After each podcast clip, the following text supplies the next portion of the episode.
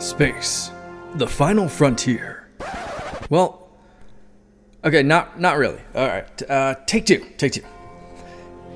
Here in the Mitten State, welcome to Code 47, bringing you all things Star Trek, spanning the quadrants, the best thing since the neutral zone.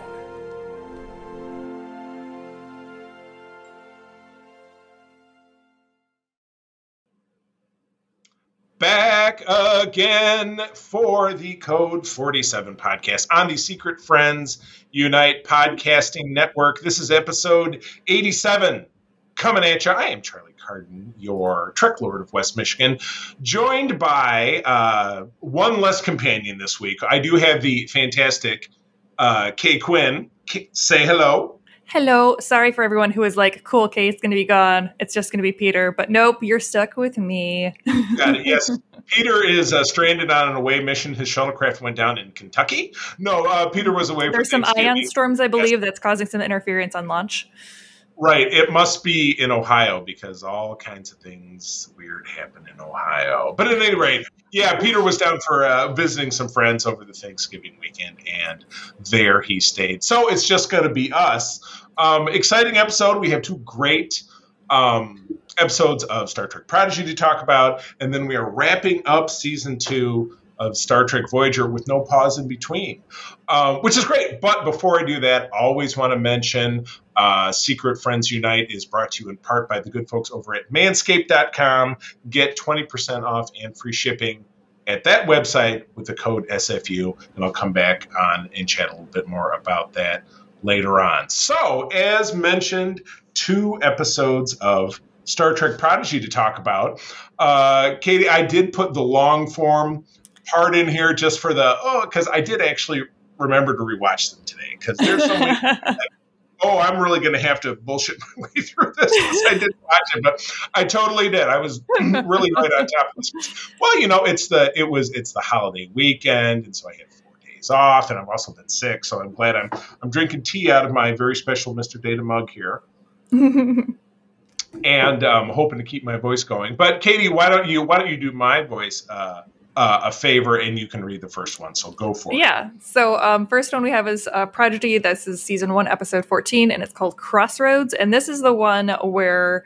Um, after the crew has left the space station that they inadvertently blew up, they figured out there is this deadly, super smart virus weapon thing on the protostar so they're trying to figure out how to contact Starfleet without contacting Starfleet. Um, and they end up on a. Uh, I mean, they go through a whole thing where they're trying to. They're a transportation hub. They end up meeting some Starfleet officers, but antics ensue because nothing can ever be neat and clean, and they end up in the neutral zone. I hate it when that happens. This is our first episode where um, where the, the the, the two crews almost meet. Now they do end up meeting in the sorts in the next episode that we're going to talk about. But yeah, we're getting some real Starfleety kind of stuff. We've got Admiral Janeway, and then obviously we also have just hologram Janeway all the time. Um, but uh, yeah, we're getting uh, more more fully fleshed out. Um, uh, time with Okona and his eye patch, which you know I'm sure that's a fun story, or it's just something. dumb. It was probably like a DJ accident because don't you remember he's also a DJ just mm-hmm. a couple mm-hmm. years prior to this on Starbase whatever during the that party that episode of Lower Decks. Um, so, so, yeah, I know. Um, but yeah, I dug this. I thought this is I thought this was pretty cool. Um, seeing them seeing them run about and doing their stuff. Um, but uh, yeah, overall, what did you think of the episode? Um, I mean, I I don't generally love the like just talk to them, just explain what's going on. Like that's all you have to do. Just say, "Hey, yeah, actually, like there's a there's a deadly weapon on the protostar that we're trying to stop from getting in st- track with Starfleet. That's why." right, direct so, communication. Yeah, there was that one moment where, um, oh, uh, the the rock girl. Uh, rock, uh, rock, rock is it, it's just rock talk. We'll just call her rock. Yeah. Rock, where she says, Wait, you all met Starfleet and none of you said anything? I was like, I felt it. I felt that in my soul. oh but, my god, clear, clear, concise communication. Yes. I mean, look how far it can get you. Exactly, and I want to know what has caused Janeway to become a little bit more of a hard ass because the difference between Admiral Janeway and hologram Janeway and like the Captain Janeway that we would get, you know, in Voyager right. are very, very different because even when she was talking to Dal, she she didn't have that warmth to her that you're used to seeing. So I want to know what right. Right. Yeah, she's kind of lose that kind of motherly right. tenderness that because she's always had a hard edge to her, but it just right. that kind is kind of gone. Yeah, w- without a doubt. Um, I mean, you know, so we are about seven, eight years after the end of Voyager, because Voyager returned mm-hmm. in the year. So this is the year for you know your real you know star date. You know, if you throw the star dates out because those are always very finite. But if you just think about it in the Julian calendar, the, the calendar that we follow, because it's two, it's it's 2022 right now. This is taking place, for reference sake, in the year 2384. It's one year before the flashback sequences you see in the first season of Picard with the androids on Mars and everything. So it's one year before that, um, and it's about two years after the current season of Lower Decks. Um, and then it would be about five years after we see Janeway as an admiral in delightful Star Trek Nemesis that we tore up a couple of episodes. um, so you're right. Sometime in between that, you know, uh, who knows what happened in her life in those five years? Obviously, not having you know Chakotay around, maybe she's really struggling with kind of admitting that you know her personal feelings are driving this, and it's a little bit more in friendship and, da, da, da, mm-hmm. and all the mm-hmm. JC ship, all the JC shippers out there in the world, you know, this is their moment because um, we still don't know where the hell he is because right. everything with the protostar is so ensconced in mystery. And it was funny when we were talking about the show in the first half of the first season. I didn't even really realize that when the kids find the protostar on that Tars Lamora, that far flung world in the Delta Quadrant, it had been sitting there for 20 years. Yeah. So does that mean somebody snagged it, dumped Chakotay and his people, and then flew into a wormhole, ended up in the Delta Quadrant 20 years past? I mean, it's a real like. Yeah. How did knows? that really come to pass? So the, we're no closer to having any idea where the hell Chakotay is. It's um it's the enduring mystery. So, um, yeah, but we get some we get some good starship back and forth, and this episode contained the clip um, that we saw obviously back on Star Trek Day, where they're all on the bridge and wearing winter coats, and uh, Murph is his blastocyst is starting to split, and it finally does, and he pops out, and he's you know now we have the uh, equivalent of Grogu or Baby Groot in the Star Trek universe. We have you know the baby Murph running around with arms a little and legs. creepier, in my opinion. it's a it's a little bit more you know from it the old like, that old book from the eighties like Communion, the, the aliens with the, the, big eyeballs and stuff. Pikmin? Is that the say that again? Remind, Pikmin? It's reminding me of an old video game. PS2, I think. You you are on it. the wrong you're you're on the wrong show because you know, okay, that's true. Yeah, you're gonna have to have to shoot a DM Doxtra, and I bet he could help you out with that. Yeah, but, I think yeah, Pikmin. He reminds me kind of of a Pikmin, but without the leaf.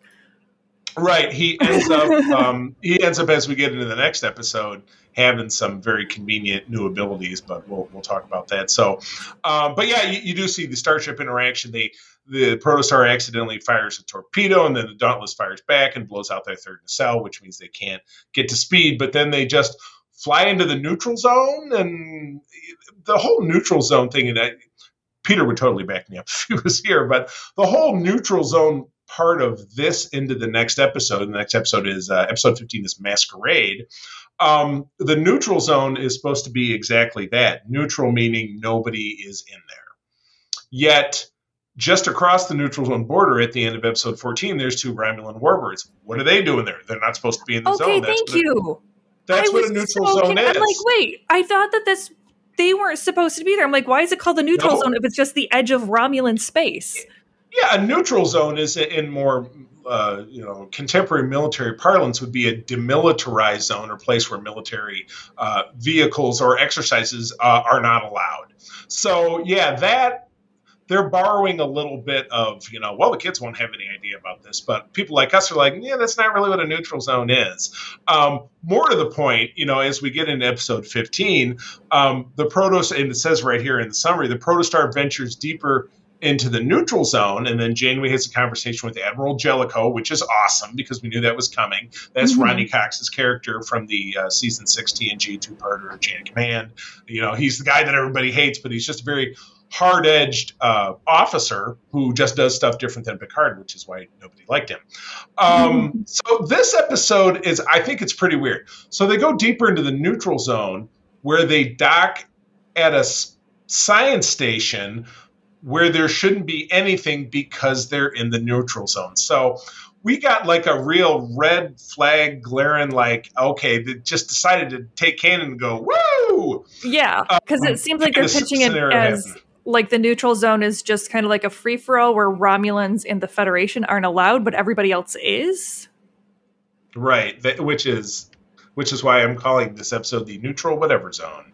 Uh, there's, there's no rules at all. But yeah, so that, that's what's so they dock at a space station uh, here in episode 15, which they shouldn't be doing in the neutral zone because there should be there should be nothing. It should be you know sectors of you know empty planets and no ships flying around. It should be this is the buffer between you know.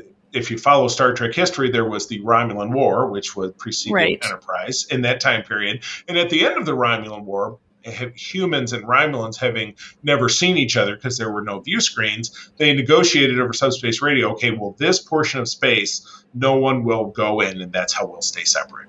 So, yeah, I got a real problem with the fact that just like, well, you know, they're in the neutral zone, but whatever. Um, but that's not the weirdest thing going on in episode 15. So they get to the space station. They get to the space station. They're talking, you know, they're looking around for vendors or you know junkers that can help them out with the parts to fix their third nacelle which is like okay they can fix an experimental starfleet drive. Okay um, yeah. but, oh it was just know, just a nacelle a the third nacelle is what actually ran the entire yeah, protostar. That's what runs the the slipstream drive because they can still travel regular or whatever but yeah it's just very convenient. Yeah. and of course these kids know how to fix it with no formal training because you know right. it, it works for the show so they very conveniently stumble upon this scientist who, you know, seems like it kind of reminded me of Total Recall. It's like recall, you know, recall. Like, mm-hmm. We can mm-hmm. put memories in your head to make it seem like you had a great vacation. Along the same lines, this this scientist who kind of seems like a used car salesman is like, well, I'm scanning you and you're made up of all these different races or whatever. But, you know, it was sloppy work, but you've got all these recessive Yet again, are, yeah. Dr. Soong strikes again. because what else is it going to be but Dr. Soong? and it was the Dr. Soong from Enterprise, which yes. you, may, you probably didn't pick up upon, but it was, yeah, it was Brent Spiner did a three episode stint in the final season of Enterprise as an ancestor. Right, where he was more of you, about yeah. eugenics than he was right. about um, robotics and AI. And he was decided decisively not a good guy. He was the villain no. of those episodes.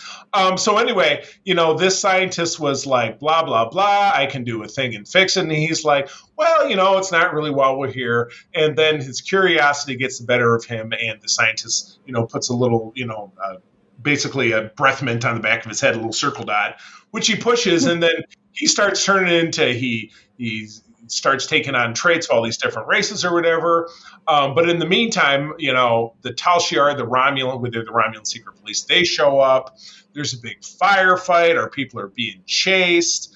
Um, Janeway is is not allowed to go into the neutral zone, but she's close enough to fire two photon torpedoes. So this space station is just inside the neutral zone because photon torpedoes don't have you don't fire them and it's not like in the stupid jj star trek movie where it was like you can fire one from two sectors away or whatever. So there's all kinds of weird bullshit going on in this episode that i'm just not down with. Um, because yeah then murph uh, new murph creepy murph is like kung fu fighting. He's beating the shit out of these romulans. They're in an elevator and they're just the, the romulans have flying suits and i just katie i just I, I'm lost. I'm glad that it was not just me because the entire thing, like, because with uh, Dal becoming just a science experiment of all of these different races, and he was, you know, born out of, you know, in a test tube baby type of deal. I was like, okay, right. sure. And then he went and decided to become his best self. And I was like, cool, now Del's going to be even more annoying. Love this. Oh, yeah. Us. Guaranteed. Um, because it took him like becoming even more of like this weird genetic amalgamation of stuff for him to be like, hmm, maybe everybody was right and I was just being a douche before and I should listen to everyone else. Just maybe, maybe, who knows? But yeah, and I didn't like how um they just kept telling Janeway that she's being too emotional. And I was like, dude, I'm like, everybody else always would go into the neutral zone with way less reason for this. Like, yeah, do you really want the Romulans to get this like experimental tech plus a weapon that can destroy all of Starfleet? I think right. it's very the, reasonable yeah. for her to want to go in there, not just because they're like, oh, but you're you're being driven by emotions because of Chakotay. No, she literally knows that this could destroy Starfleet. Well, and it was super dumb that Chakotay was like, "Well, gosh, we're finally at the cusp of being at peace with the Romulans." I'm like, "No, you are fucking not," because they're hanging out in the in the, in the neutral zone and nobody's addressing it. Right. Um, and there's and there's this weird space station, which okay, I'll give this. I guess I'll give the space station a little bit of slack because just because it's in the neutral zone, whomever is there may not be Romulan, may not be Federation. They may just be people, right? So right. Okay. Well, and there's no it, saying that there aren't warp capable planets within the neutral zone of their own accord that, that have not, nothing not to do, yeah, with anything else. Right. They just exist there and happen to be in the neutral zone.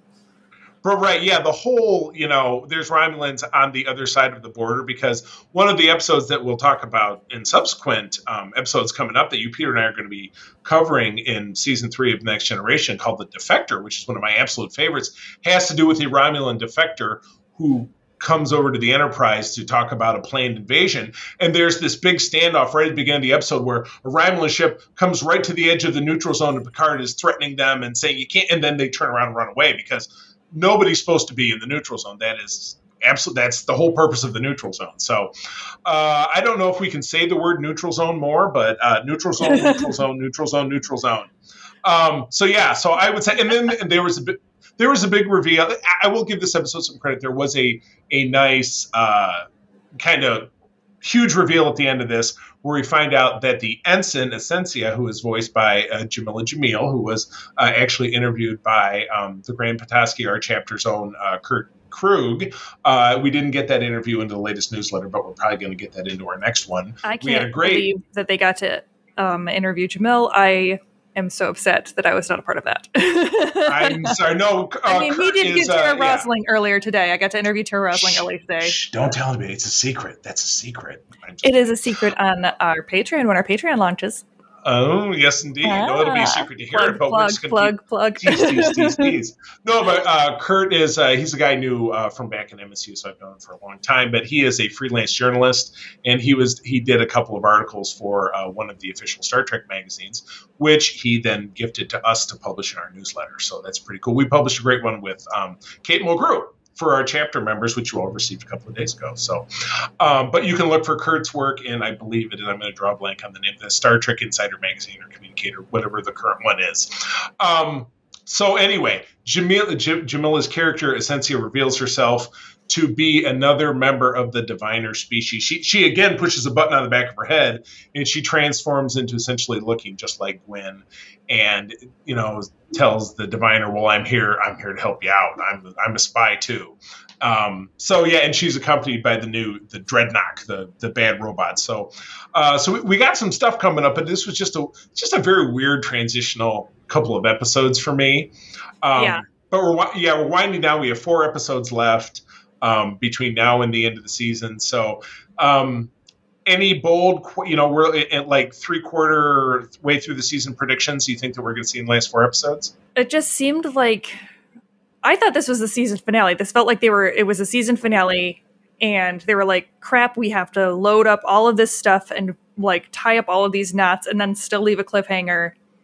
And it just felt really, really rushed and like right. everything should have been like uh, it should have been like another three or four episodes with everything that was going on before they had the big like reveal with Asencia with, being a because spy. they did the whole like Starfleet with Janeway and the Dauntless and all of that going Right. on, and then they had um, Okona in there. I still haven't quite figured out like why he was there or what he was doing, and he's gone And- now because he and now he's he gone. Yeah, and then you had Yeah. the whole sub like them trying to wrap up the sub story with Dal and his whole like lost identity. Who who am I? What am I? I know. Yeah, for all of there like was just a minutes, lot so, of yeah, a lot of stuff going on that just didn't really right. Uh oh! Did you were, were you assaulted? Oh my goodness! True. What I, I was I looked away at the exact wrong minute. What did she do? What did she do? The cat attacked her. If you're watching on YouTube, you saw it. knocked my uh, it knocked my headphones off my head because she went to jump over God, everything and her little back foot got caught and it yanked my headphones off my head. I'm not. I'm not even gonna think about editing that out. Plus, that's for the video. So, but that is this is the this is the beauty of recording, uh, kind of recording without a net, is that you get. it. And I say that, and I have no, I have no cat around here to jump on my face. So now I really feel left out. Shame, shame, shame. Sorry So, about Yeah, that. that's okay. No, it yeah, it does seem like the pacing was a little weird for that. Um, but with four episodes left, they may have more surprises for us. So I guess we'll find out. But yeah, I was I was left kind of flat by by episode fifteen. So anyway, Mhm. um, let's move it on along uh, into segment two.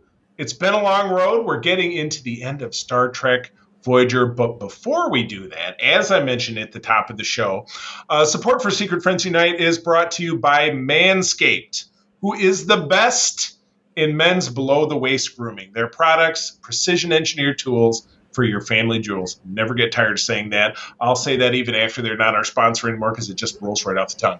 Uh, Manscaped's performance package is the ultimate men's hygiene bundle. It's kind of rough because I can't really riff. Like Oxford and I will talk about it, and then he and I will go back and forth. But oh well, Katie, just fake it. I Uh, don't join have a lot of family jewels to talk about. Oh as my far as my needs go. That's all right. Join over 6 million men worldwide who trust Manscaped with this exclusive offer for you 20% off and free worldwide shipping with the code SFU at manscaped.com. Now, crunch some numbers. I'm feeling good about this math. Katie, 12 million balls. I don't even want to think about it. It's terrifying, um, but it's just proof that Manscaped has they got the goods. So I'm, I'm personally fond of They it. They got the goods got- for your goods. The goods for your your goodies. Uh, no, when, when when we got the sample kit, uh, it does have the uh, the uh, the weed wha- it's the weed whacker tool, which is for the ears and the nose. I actually just used that for the first time, and then they have the handy main tool, which I just you know kind of trim up the sideburns, uh, take care of things in, in the downstairs, and then just just overall kind of up and around. And April will kind of clean up the back of my head as well. So great stuff. I'm thinking about getting one uh, for my dad for Christmas because I think it's a great price. Best one of those I've ever had. So I dig it. So anyway, as I said, uh, 20% off free worldwide shipping with code SFU at manscaped.com.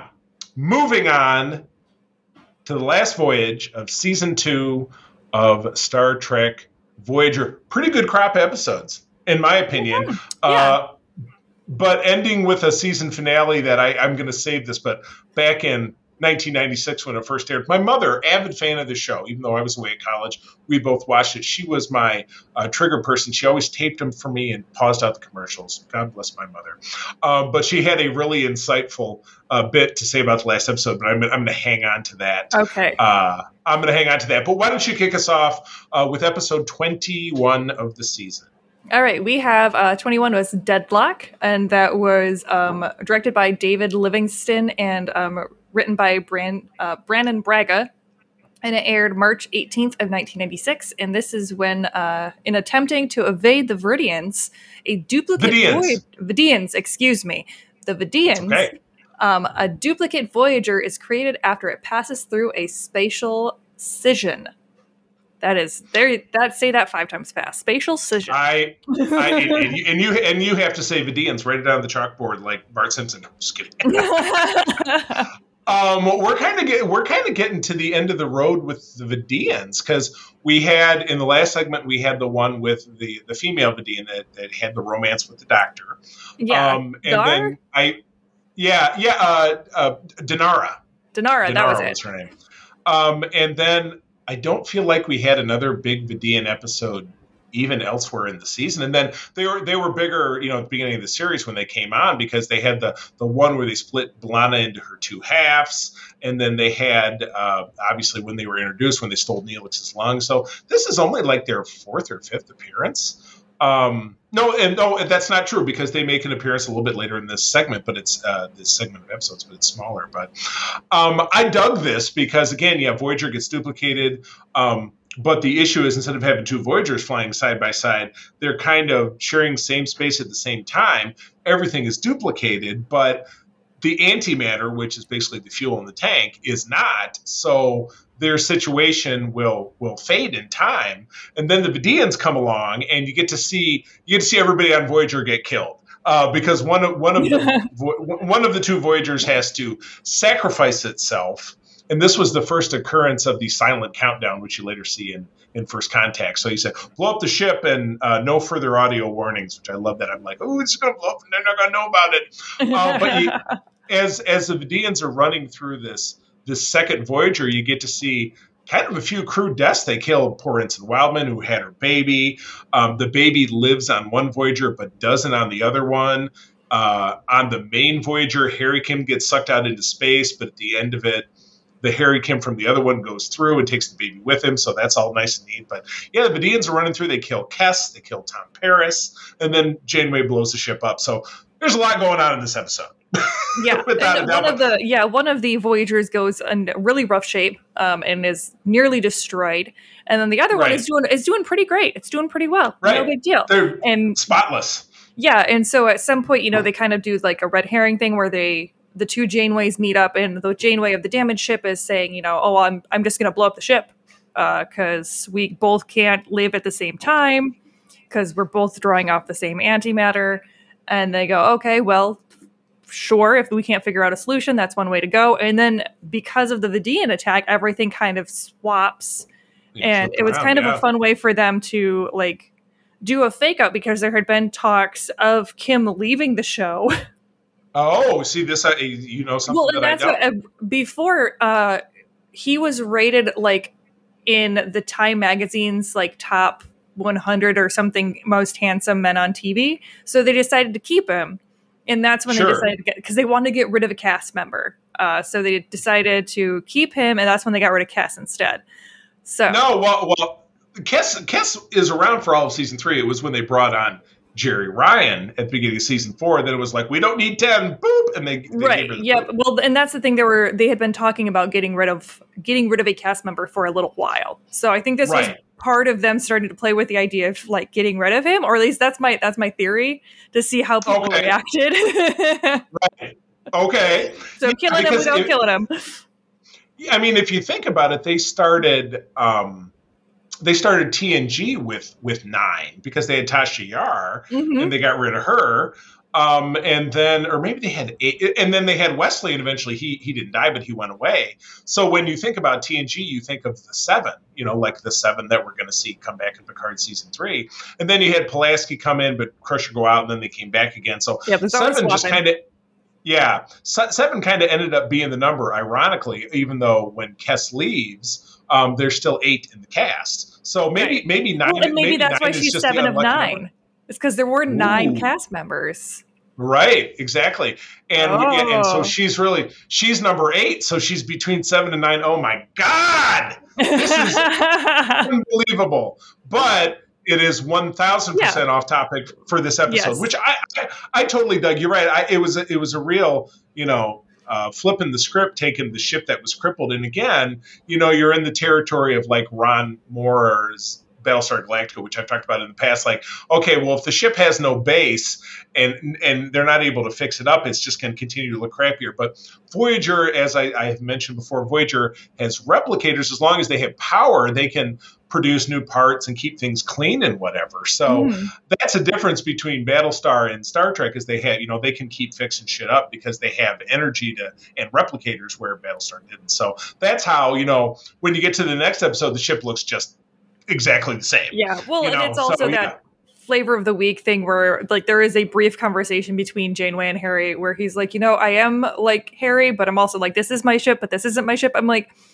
and then he's going to be fine. This would be an existential crisis that would haunt me for for like decades. Where I'd be like, I am not the Harry Kim that everybody know. Like, what was different? Right. Or like the the baby. Like, do they tell this Right. baby? That like No. oh by the way you're from a different spatial anom- anomaly. Ah, funny story about when you were born.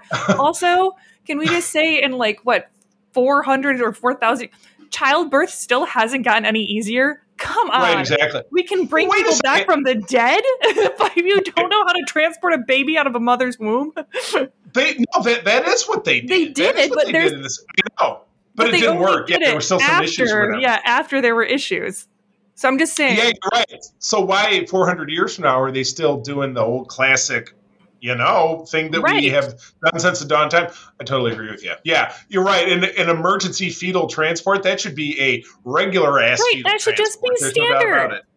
Right, exactly. Oh my God. easy way. exactly, man. You know, I never really gave it that much thought because yeah, that seems so natural to just do it that way. But and it's funny when they beam the baby out, it's crying when it materializes. I'm like, that's not the way it works. Because I've seen all three of my kids born. They got to pull it out and go, "Burp, burp," and it goes, "Ah," you know, so they just come out crying. Um, so anyway, anyway, oh my goodness. All right, moving on. Episode 22 of the season is Innocence. Uh, this was directed by James L. Conway, regular of the series. Story uh, by Anthony Williams, don't recognize the name, but Lisa Klink did the teleplay. She is um, becomes a big player later on in the show. She's also shown up on uh, Robbie Duncan McNeill and Garrett Wong do the Delta Flyers, of which I'm a member of their Patreon. Uh, she's been a guest on that, where they go episode by episode and, and talk about their recollections. And she's been a guest a bunch of times, so I definitely recognize the name. Um, and I think she might still be involved in the franchise. Currently, I'd have to do some research on that, but I feel like I heard that. But at any rate, uh, from April of 1996, uh, Tuvok crash lands on a moon and finds children who have been abandoned in a society that is the Benjamin Button Society. Because you know the, trick at the end is that, um, and I don't remember the name of the species, um, but they had these weird veils. That's Yeah. like that's their alien thing. Uh, oh, we, we they didn't put any makeup on us, but we got a veil. yep. Um, they ran short on nose uh, prosthetics that day. Yeah, there, there, there was a run on Bajorans over on the Voyager set, so that's Yep. where all the noses went. oh my goodness. Um, but yeah, I remember, and again, this was um, my sophomore year at MSU, so Oxtra and I were in the dorms watching this, and of course he's, you know, you, you know, he always takes things so seriously. Always so ragging on this- it. Yep.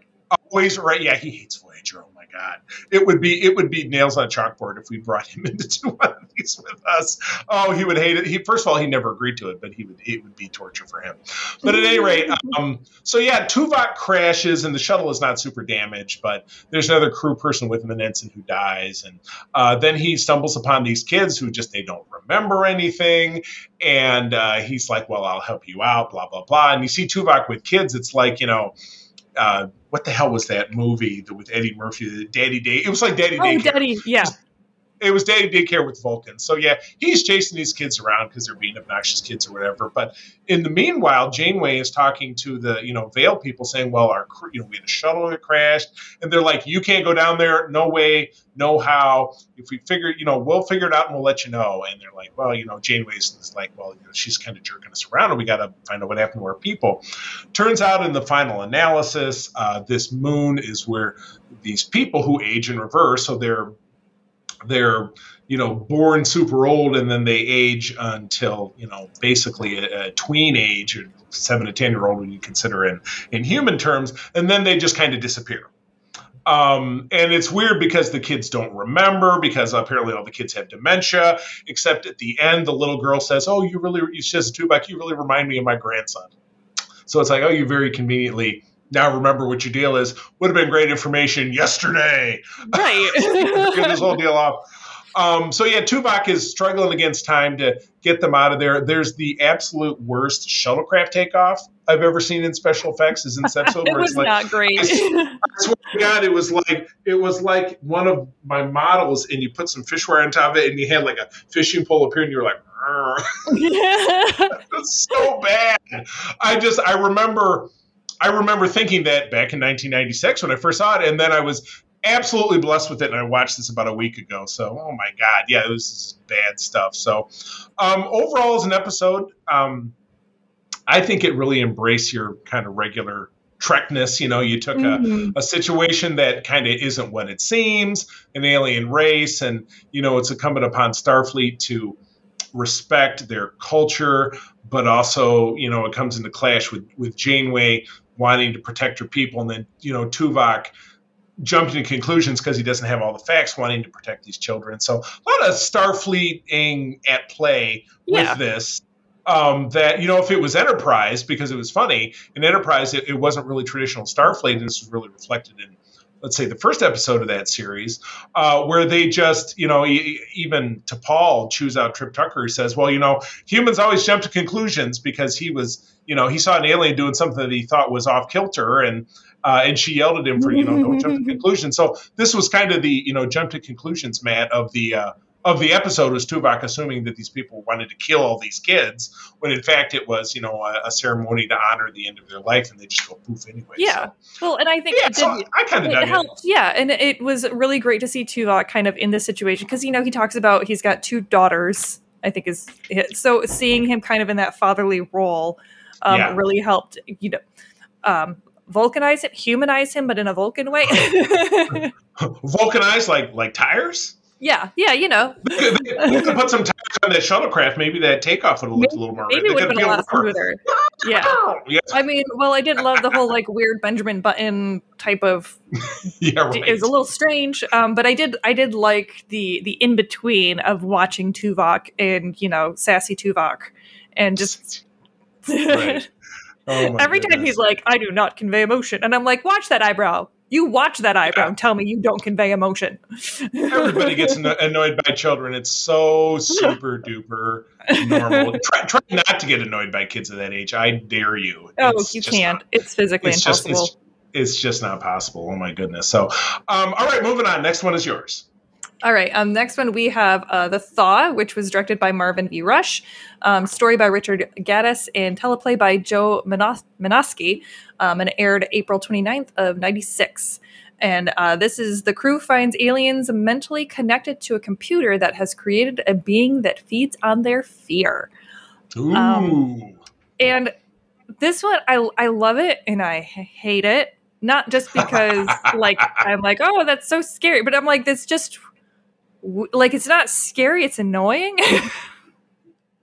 It's like it's like a clown circus but not really. And they're all just right. kind of laughing.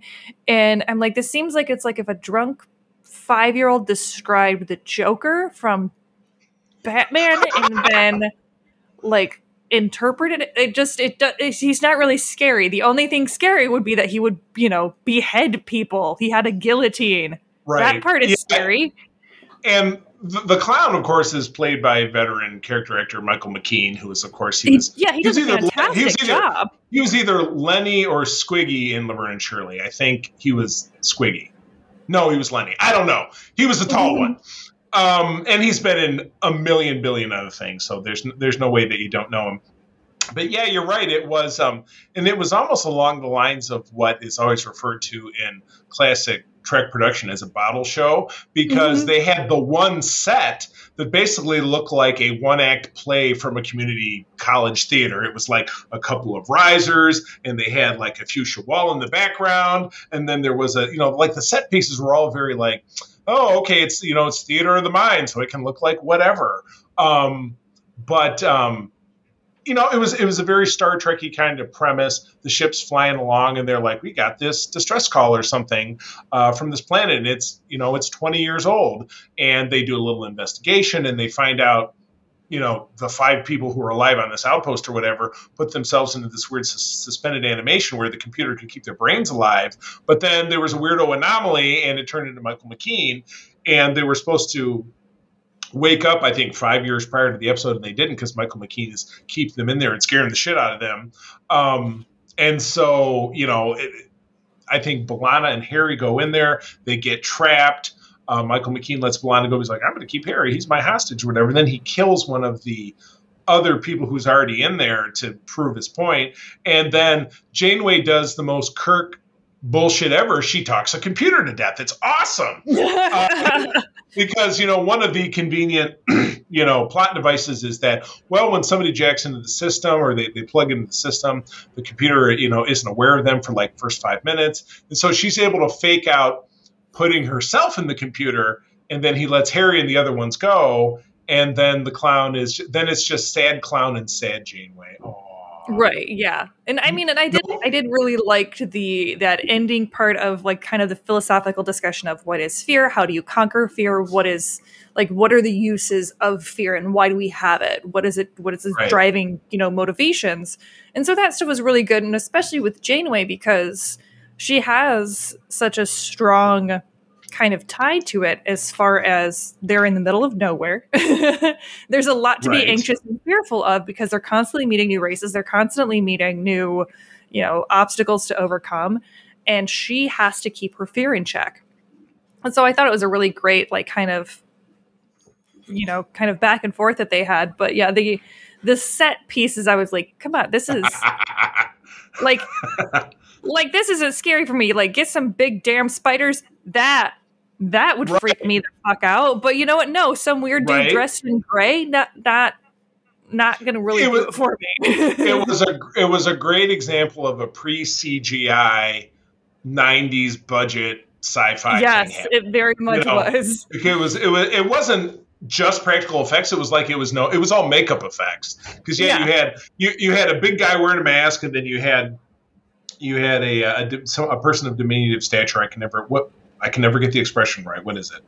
Um, I am not it. entirely sure. I, I, know that it is not midget. That is a slur in common parlance. I, I, believe it might be a dwarf, but you know what I'm talking about. They mm-hmm. had a mm-hmm. person of that stature, and they had a bunch of other shit going on, and it was just. It reminded me of that like courtroom scene from Encounter at Farpoint, where they had all the post-atomic horror people and the guys in ratty, and the guy had like a broken umbrella. It was just like weird looking shit.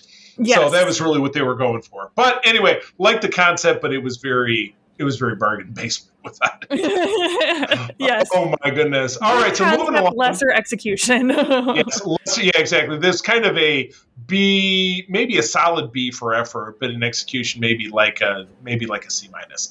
Yeah. But anyway, moving along, one of the most controversial episodes, certainly of the season, and the one that has launched a and million possibly of memes. Star Trek really very true. Yeah. So we're going to spend a little bit more time on this when I get the feeling, because again, uh, this is an episode that does, I think, what Star Trek does best, which mm-hmm. makes us put ourselves in the shoes of the decision maker of someone having to make an impossible decision. But at any rate, uh, episode 24 of the season is Tuvix.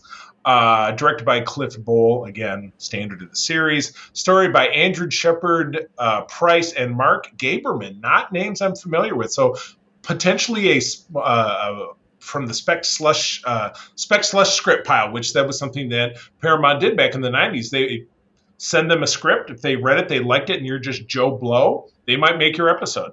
I don't think that's something they do anymore, but yeah, that was how mm-hmm. a lot a lot of people launched their writing careers by doing that kind of stuff. Teleplay by Ken Biller, who's a regular part of the writing staff from May of 1996. A transporter accident merges Tuvok and Neelix into a new person wow. And the actor who played Tuvix, it's on the tip of my tongue, character actor who's been in a ton of stuff. The thing I remember him the most from is Seinfeld, which I know I made a Seinfeld reference um, a couple episodes. Tom Wright? Peter, Tom Wright, there you go. I made a reference, and you and Peter were just crickets on me because you let me watch. oh, young people. Um, Katie, I mean, you're. I, I don't even really know how to get started, so by all means. Um, I'm going to say I would have gone with Janeway. I think Janeway made the right choice. yeah, because you know, essentially as the episode plays out, um, because you know, Tuvok and Neelix are part of an away team. They're down on a planet gathering, uh, flower, you know, uh, biological samples. Uh, when the transporter beams them up, it blends them together into a sentient, normal person. And also the flower. They were blended with the, the orchid. Right. We never had orchid again. So my question is, does that mean that Tuvok and Neelix now have orchid DNA? No, they separated them. So yeah, what happened to the orchid DNA? Well, what happened to the orchid? The yeah. Yes, inquiry minds want to know. But um, and it's funny when they get beamed up, their their outfits are a combination. So it's Neelix's outfit, but it has Starfleet coloring on it, so it's just a real blend. But like with like little it, spirals and stuff. Yeah. Yeah, I know. At least it wasn't like Jeff Goldblum's The Fly, where it turned him into a big, ah, you know, he didn't, he didn't mutate and turn into like big Neelix monster. But this Tuvix is, you know, he really takes on the best qualities of, of both characters as the episode goes on. He's uh, he's reinstated uh, as a tactical officer, so he changes into a normal uniform. He's still helping out in the kitchen. Um, you know, Janeway's like, well, you know, I've known Tuvix, Tuvok forever, but there's something about Tuvix. You know, he he'll uh, he'll speak his mind a little bit more. He'll he'll act on a hunch, and he's just you know in some ways he's in some ways he's a superior you know part of this crew more so you know don't sell out your you know your old dead friend. Um, but all the while the doctor is obviously he's searching for a way. Um, to obviously get our friends back. And it takes some time and you get to the you know the bottom half of the episode and he's like well you know the doctor said i discovered this dye or whatever that i can inject you with and then we can separate stuff. And you know what? Maybe behind them when it separates them maybe the flower appeared on the bio bit behind them. Maybe. We, we should probably we should probably dig in and find out. But at that moment tuvix says i don't want to die um, and you know he had been forging this relationship with Kes again, and they you know reestablished their friendship, and it looked like it was kind of leaning that direction. But even Kes was like, "No, I really want Neelix back," and I'm thinking Katie's thinking, "No, no, it's your time to get back." you know, in all fairness, though, like I didn't like it because you say you know he got the best of both, but I would say he still had some of Neelix's manipulative qualities when it came to Kes because he approached her and was like, "Hey, by the way, I love you," and she was like, "Okay." I mean, luckily he was respectful and was like, "That's cool. I I know you probably don't feel the same way," which obviously, but then yeah. he, after um, Janeway was like, "Dude, you can't like." kill two people just because you want to survive. This is kind of a remix of the trolley problem. And mm-hmm he goes to Kes and says, Hey, Kes, you need to advocate for. It. I know that I'm like the weird ghost remembrance of your dead boyfriend, but you need to be the one to tell Janeway that right. I need to live yeah. and he needs to not stay cool. dead or stay non existent. Yeah, really, you're right because they were not. It wasn't like oh, there, there he is on the biobed. He's dead. It was, um, you know, a case of just they, he just ceased to exist. So, yeah, that was. Um, yeah, Janeway totally made the right decision. There's no doubt about it. Um, because you know he said, well, it's not you know he's alive and he's got rights or whatever. well, so do the guys that you you know are that, that that they they miss you into. You know, why do they have less rights than you just because they're not here to advocate for themselves. Well, you can't ask them if they want to live.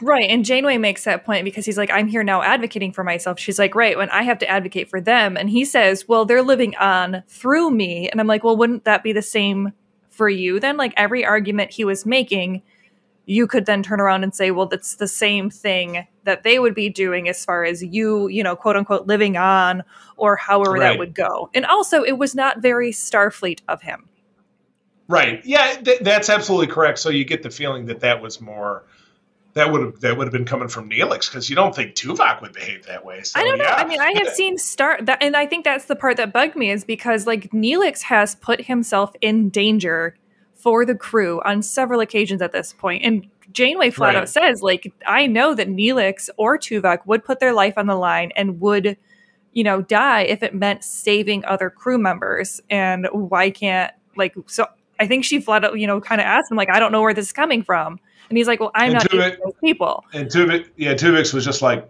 fuck him. Yeah, was essentially. it was basically his attitude, which, yeah, which just totally sucks. So, yeah, and this is, again, you know, this episode lives on in absolute infamy in almost every other you know Star Trek shit posting Facebook group where that you see it, or on Twitter, or mm-hmm. probably on Instagram as well. Even though I'm not. And I know that um, Kate is asked about it like all the time too. Of like, oh well, do you think that Janeway right. made the right choice? And oh well, and I, it's like I think it was you know one of those impossible situations where right. yes, she shouldn't you know.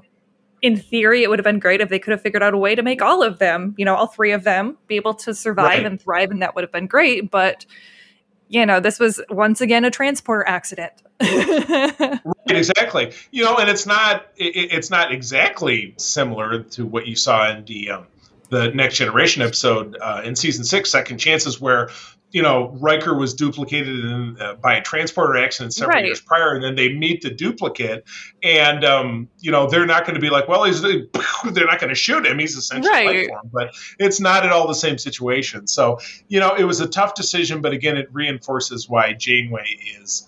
Um, she's tough, she's moral, and even like any human being, she struggles in the face of a difficult situation, but ultimately does does the right thing. I just Yeah. really think she's the greatest.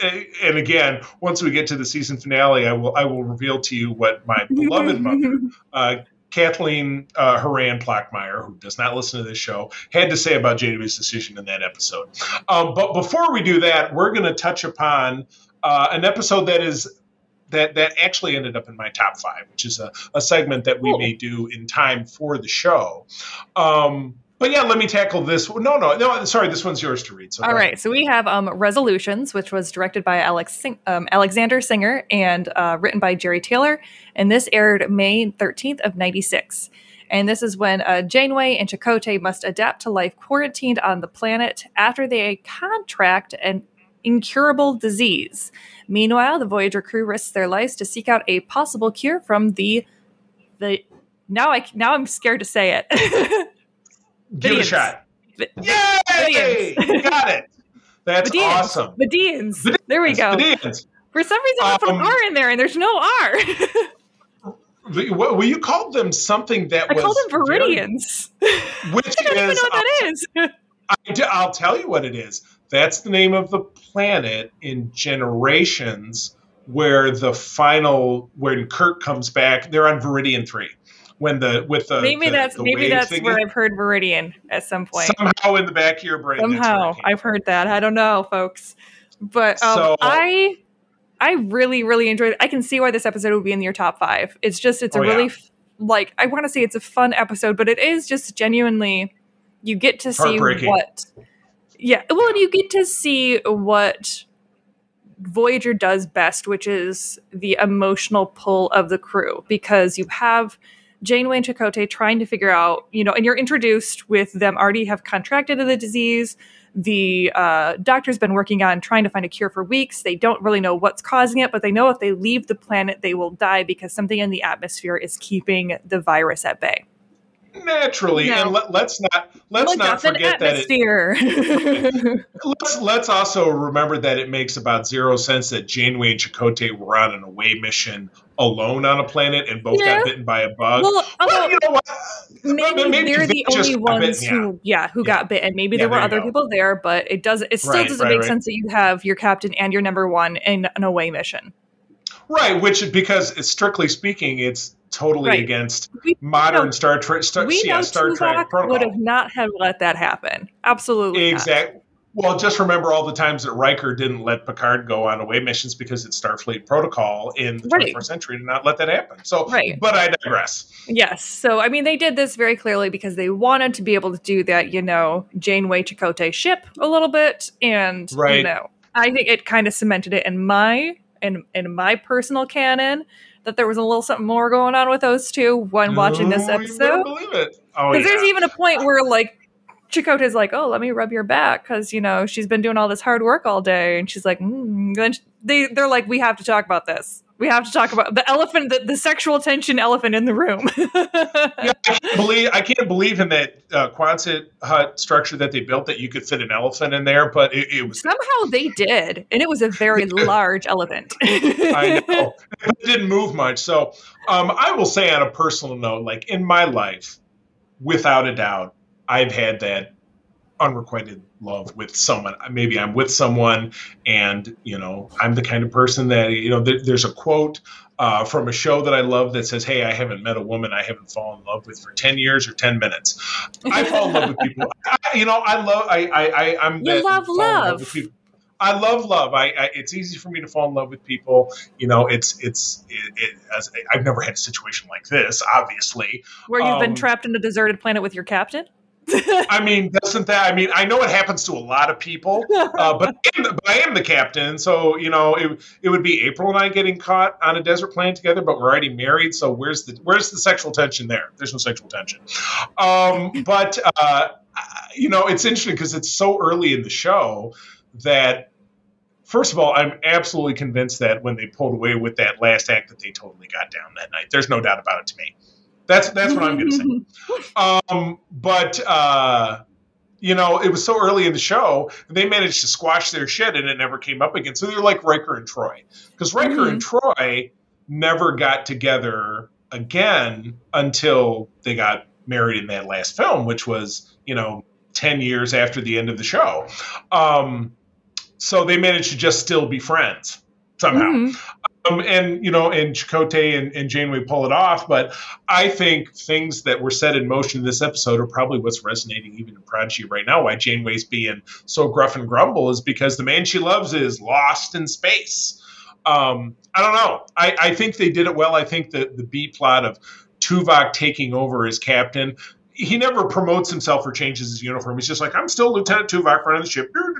Right, and he, he refers to himself even as uh, like they're pulling away, and there's you know, in all kind of matter of fact, really no way that they're going to be able to get back to them without something right. dramatic happening, which obviously it does. Um, he still is referring to himself, known. yeah, as acting captain because he refuses to take on the mantle of captain. Right, exactly. So really, and even though you know Harry Kim gets himself in some hot water, saying, "Hey, you know, we got to do this," and he gets well, he's like low key planning a mutiny. Yeah. and then Tuvok tells him, he's like, "You know what? If you don't chill your shit out, you're you're you're done for good." Um, but in the end, you know, Tuvok says, you know, you know, I, I love his speech and I always love his. However, I, that's always my, what I remember about Tuvok. He'll say a bunch of stuff and it goes, However, blah blah blah blah blah blah blah. He says, mm-hmm. you know, he says a great he says a great line. He says, none of you know the burden of command until that responsibility rests squarely on your shoulders. However, um, he does finally agree because because they do, you know, find a plan and they end up connecting with Danara Pel, who is the Vidian, who was the the doc's you know erstwhile girlfriend, and they they conveniently find a cure, and then they go back and rescue him, and then Ch- Janeway and Chakotay just kind of go back to business as usual. But I totally think they did it. I'm just I'm going on record. They totally uh, made the beast with two backs. That's all I'm going to say. But it's again, it's one of my favorite episodes simply because the um, just watching what they go through as they get close together and then realizing they, they never can be. It's very it's very classic in literature. I mean katie help me. I'm, I'm floating for what's a story ethan, uh, ethan frome or one of those uh, stories where it's you know unrequited love or forbidden love. Help me out here. Give me something. Had hmm, i mean romeo and juliet is probably the most classic.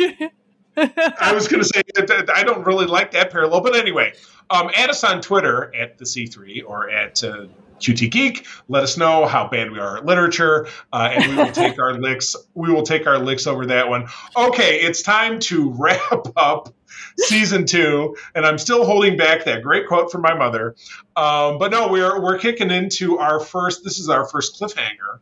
Uh, of the series. Uh, this is episode 26 is Basics, part one, uh, directed by Winrich Kolbe, again a stalwart of the series, Michael Piller, who's one of the main writers, put this together from May of 96. Uh, Seska and the Kazon Nistrim take control of Voyager and maroon its crew on a primitive planet. Without further ado, no, I'll hold it on till the end. Um, so, you know, the, the, the, whole crux of this, you know, came from earlier in the season when Chakotay uh, you know, uh, you know, Seska obviously left, and she's part of the Nistrim, and she's trying to steal technology, and uh, Chakotay sacrifices or ostensibly sacrifices himself to get captured so he can destroy the whatever. And then she drugs him, takes his DNA uh, with obviously the great medical technology that the Kazon has. She's able to implant herself with her DNA, or that's what she says because she's a manipulative, you know what. Um, that she's implanted herself with her child. And so this episode kicks off with again a garbled transmission. Oh, Chakotay, the baby was born, and um, the Kazon dude, Akula, uh, saw that it wasn't his, and he's going to kill us both. Blah blah blah. And then it turns into, well, should we go rescue the kid because it could get us all killed? But blah blah blah. And Seska's awful, and we don't really know if she's telling the truth. So she's not. She's never telling the truth. It's Seska. Exa- We've had two exactly. seasons of Seska. When is she Seska, ever telling the truth? Seska is every shitty girlfriend or boyfriend anyone has ever had in your entire life. In your brain, just code them Seska. They don't need to have a real name, they're just Seska. Yes. So my, my ex-wife, Seska, my first ex-wife, Seska, basically, uh, you know, my, you know, I won't say that about my girlfriend from college. She was a lovely girl, but you know, uh, you know, this other girlfriend I had in college, Seska. Um, but at any rate, yeah. So they go through this whole rigmarole where they're they're getting deeper into Nistrim territory because they're gonna they're gonna find the ship that Seska's on. They're gonna rescue the two of them, and the, no big surprise. The whole thing is a fake out. You know, they, they they go through weeks of attacks and they keep shooting this one part of the ship that makes it impossible. With that, when the ship is finally defeated, they can't do the self destruct because that part is destroyed. So that was obviously very calculated. And the Nistrim captures and they captures everybody and they board the ship. They they herd all the bridge officers into the middle and one of the most startling things Janeway stands up and says, Culluh, I think we should talk about what happens now. And he backhands the shit out of her, sprawling onto the deck. Yikes. Mm-hmm. That was a little more violent than you would have expected. Um, so anyway, they, they take the crew and they yeah, they're like, we're gonna fly to this. And and amazingly, all these Kazon, who of course their entire fleet is stolen from the Trabe, we covered that in a previous episode, know how to repair Voyager and then operate it. Yeah. But don't, but don't know how to make a replicator. So they dump everybody on this planet and then they fly away. To which point my mother says, What the hell did she do any of that for? and my mom is a she was a very big fan of Kathryn Janeway. In fact, Todd gave her the nick- nickname Captain Kate because my mother's name is Kathleen. Um, after this point, my mother never felt the same about the character of Kathryn Janeway. She was like, I don't. I could say she called her a stupid bitch, but it was something of that nature. It, well, and the thing is, is that this this episode really did not do her justice. I mean, besides the whole like kind of the trope of the kicking the dog to prove that he's bad, like the yeah. Nistrim, like goes on this monologue about how like they need to keep their women in line and blah blah blah after he backhands done and like okay we all know he's a misogynist also why is it that like I feel like every race that they meet that's like the bad guy race is somehow misogynistic in some way shape or form like get creative because it's it's, it's it's it's easy and lazy to go that direction right and that's the thing it was just very very lazy writing in that aspect yeah. and it just felt like um Janeway wasn't very creative because like yeah, they were shooting at the ship and it seemed like they were shooting at a weird kind of random part of it, but why would she have even gone in there? Like I I don't think even with Chakotay, you know, quote unquote son, because we still actually know for sure that it is right. his kid. Like I don't think she she wouldn't have been like, no, we're not going over there. What what the hell? Absolutely right. not.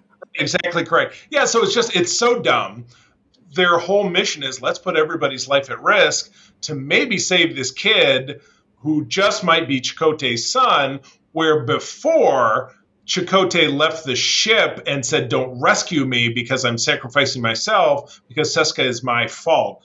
Yet now, let's take everybody, put everybody's lives at risk, and ultimately they lose. Right. For, for pretty much the same reason. So that is why, for me, this is the ultimate super duper failure of this is this to me is one of the worst episodes of the series. It's just so dumb conceptually, not necessarily in in acting or special effects or what I just the whole concept of it is totally stupid.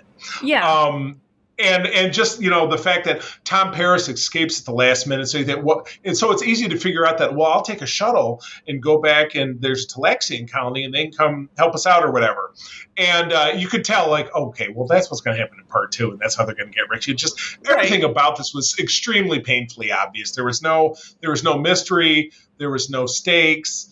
I mean, yes, it's a season finale, but oh god, how are they going? You knew exactly how it was going to be resolved. Right. You know yeah. There mean? wasn't any question about that. You know, as far as you know what's going to happen. You're right, exactly. So yeah, so I thought this was this was a real dud of a finale because yeah, it was like, oh god, they lost their ship. What's going to happen? It was like, oh. Well, and this was also their first interaction with the Kazon since finding out that the Trabe had basically redlined an entire species into right. like you know the slums of a planet and after the whole, like Janeway trying to, you know, barter with them and create a pact with them, and all of the betrayals of the Trabe. None of that is ever addressed. Like, why wouldn't she come to be like, hey, listen, I get where you're coming from. I'm so sorry that we were treating you with hostility when you're just trying to survive after, like, you know, generations of, you know, forced genocide and slavery right. of your people, which was not okay. Right. Like, exactly. I, don't, I don't know. Maybe, maybe addressing some of that might have helped. I'm not saying that it would have, but maybe. you know what? It, it, at this point, it couldn't have hurt. But the thing that right. really couldn't have hurt is just to not get yourself in the situation in the first place. Exactly. It would have been like, oh, this baby's going to get, you know what? Seska, she fucked around and found out. Right. So exactly. Like, this is her kid. This Deuces. Just because it's got Chakotay's DNA, it doesn't mean it's his child. Maybe. Yeah, exactly. It's, yeah, yeah maybe has his DNA. Yeah. Yeah. So right. So okay, let's sum up these this group of episodes. Let's have a a favorite and one that sucks. Go with the favorite. Go for it. Um, I would say pro. I think that probably going to be the same because yeah, resolutions so. was my favorite, and then basics part one was probably my least favorite. Nailed it exactly. yeah, yeah. Just you know, and what's I mean, obviously, it's an evolution of the show that their cliffhangers get better. Season mm-hmm. three cliffhanger is the the two parter with the Borg that gives the seven of nine at the end, and then uh, there was no cliffhanger in season four, or excuse me, in season season four and five, I don't think there was, but in season six, they had the one with the Equinox, which was the other Starfleet crew, yeah. but they were bad. Um, and then in season seven, they had another Borg one where at the end of it, Janeway and Butch from got Borgified because they had a plan to destroy it from within. So the, the, the two the cliffhangers, definitely got better. But yeah, this was a was a total. Yeah, this was weak sauce. total, yeah, the total weak sauce. So, all right. Well, with the end of that, that is the end of Star Trek Voyager season two. We're going to be moving on uh, in the next episode when Peter joins us again to season three of Star Trek: The Next Generation. Arguably, when the show 100% took a turn for the better, and I think became pretty exceptional. So, I'm very excited to talk about that. But Katie, take us out. Yeah, for more information about Starfleet International, please visit Grant Petoskey on Facebook and Twitter. All right. And uh, Katie, where do people find you out there on the socials? Um, you can find me on Twitter at Q underscore T Geek, or you can find me on Counter Social at K Quinn. I got to finally get around to checking that out. I'm still on Twitter until they go. Uh, you can find me at the C3, spell it out. Uh, my lovely wife, April, and I run the USS Grant Petoskey, of which Katie is a member. She's one of our very talented photographer, media people, etc. Um, but we're based here in West Michigan. We're part of Region 13, which is Michigan and Eastern Canada. Uh, if you have interest in learning about what we do, you may have seen our pictures uh, on the social medias. We just uh, attended the Grand Rapids Comic Con, did a great fundraiser for charity. Very excited about that. Love to have you on board visit our website of the same name and get in touch with us. We would love to have you. So, with uh, without a doubt, uh, as always, friends, thank you for joining us. I'm going to tell you that sharing is caring, and to keep on trekking. And wherever you go, go boldly. This podcast is part of the Secret Friends Unite podcasting network. Visit secretfriendsunite.com for more great shows, articles, news, reviews, and more. Secret Friends Unite podcasts are available on Apple, Google, Spotify, and other podcast services around the world. If you'd like to be part of the conversation, you can join us on Facebook or our new Discord server, or follow at Secret Friends U on Twitter. Please subscribe to Secret Friends Unite on YouTube and visit our merch store at teepublic.com. Just search Secret Friends Unite. Thanks for listening.